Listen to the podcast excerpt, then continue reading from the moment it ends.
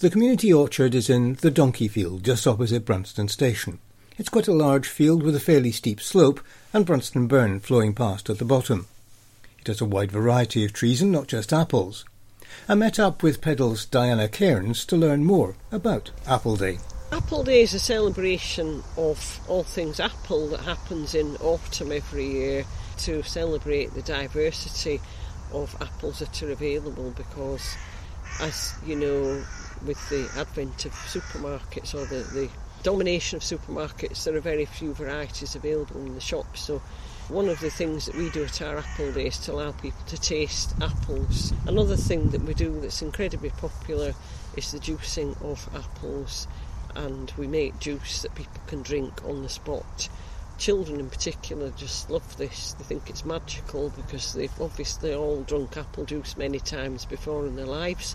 But to actually see the apples to go in, going into the crusher, going through the press, and then catching the juice on the way out and tasting it on the spot is quite a magical experience for them. So, how many trees do you have here and how many different varieties? We have about 80 trees here, uh, mainly apples. I would say probably about 60 apple trees, and they're all different varieties. We've got obviously Scots varieties, English, Welsh, Irish, American, New Zealand, Swedish, and French. So uh, we have uh, been eclectic in our choice of, of apple trees, and our two guiding principles have been will it grow well here and will it taste good? We also have cherry trees, we've got plum trees, we've got quince trees, we've got a medlar, which is a bit of a, a novelty or a, an oddity. So we've, we've also got soft fruit bushes as well, like black currants and gooseberries and red currants. Is this place well used? Because it is open to the public. There aren't any locks anywhere. Yes, it's it's designed to be a, a community space. It's open and welcoming to all, and a lot of people do use it. People who come up here to do work in between the work days encounter a wide variety of people. People picnicking. One day there was somebody who was juggling, practicing his juggling down here, and dog walkers. Unfortunately, we do have some people who gather and do some damage, which is unfortunate, and we've just discovered some new graffiti on the wall behind us today. Well, at least that particular gang somehow or other has managed to identify themselves, so that may rebound on their heads. Yes, well, it could be helpful in them being identified. And we're quite happy for people to use the, the orchard for whatever purpose they want, as long as they don't damage anything, as long as they take the rubbish away with them. Unfortunately, there's a small tiny percentage, I would say, of the people who use the orchard who don't behave in a in a sociable way and they engage in antisocial behaviour. But the vast majority of people enjoy it for the, the quiet, peaceful spot it is. When I last visited the orchard, Diana was in a mild state of shock because a number of recently planted trees had been dug up and stolen. So had anything like that happened again? Fortunately not. We found one or two small trees uprooted but we replaced those trees and so far they're intact and have not been tampered with again.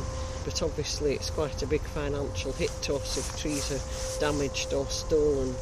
So yes we're very relieved that the trees that replaced the ones that had been stolen are still intact and, and we hope as they, they grow larger then they would be more difficult to remove anyway.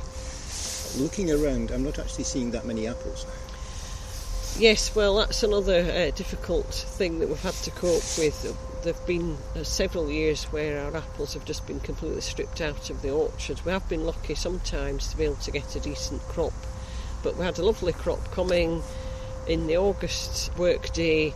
We found that they'd been stripped up to head height, presumably as far as people could reach without ladders, and they'd only been, the orchard had only been checked two days previously and then we came back with a ladder to pick the higher up ones and found the rest had been stripped. So it seems to me that somebody's come in fairly determinedly with a vehicle to take that amount of apples away. So that's very disappointing because the we need the apples for Apple Day. Fortunately, we've been able to get a source of apples for juicing for Saturday, so we will still be able to do that. But it's disappointing that people think that it's okay for other people to do the work and it's okay for them to just strip everything and deprive everybody who uses this orchard of the fruit because the principle is if people come in for a walk around yes pick an apple if it's ready and enjoy it but it's supposed to be shared amongst as many people as possible not just taken by a very small number of people.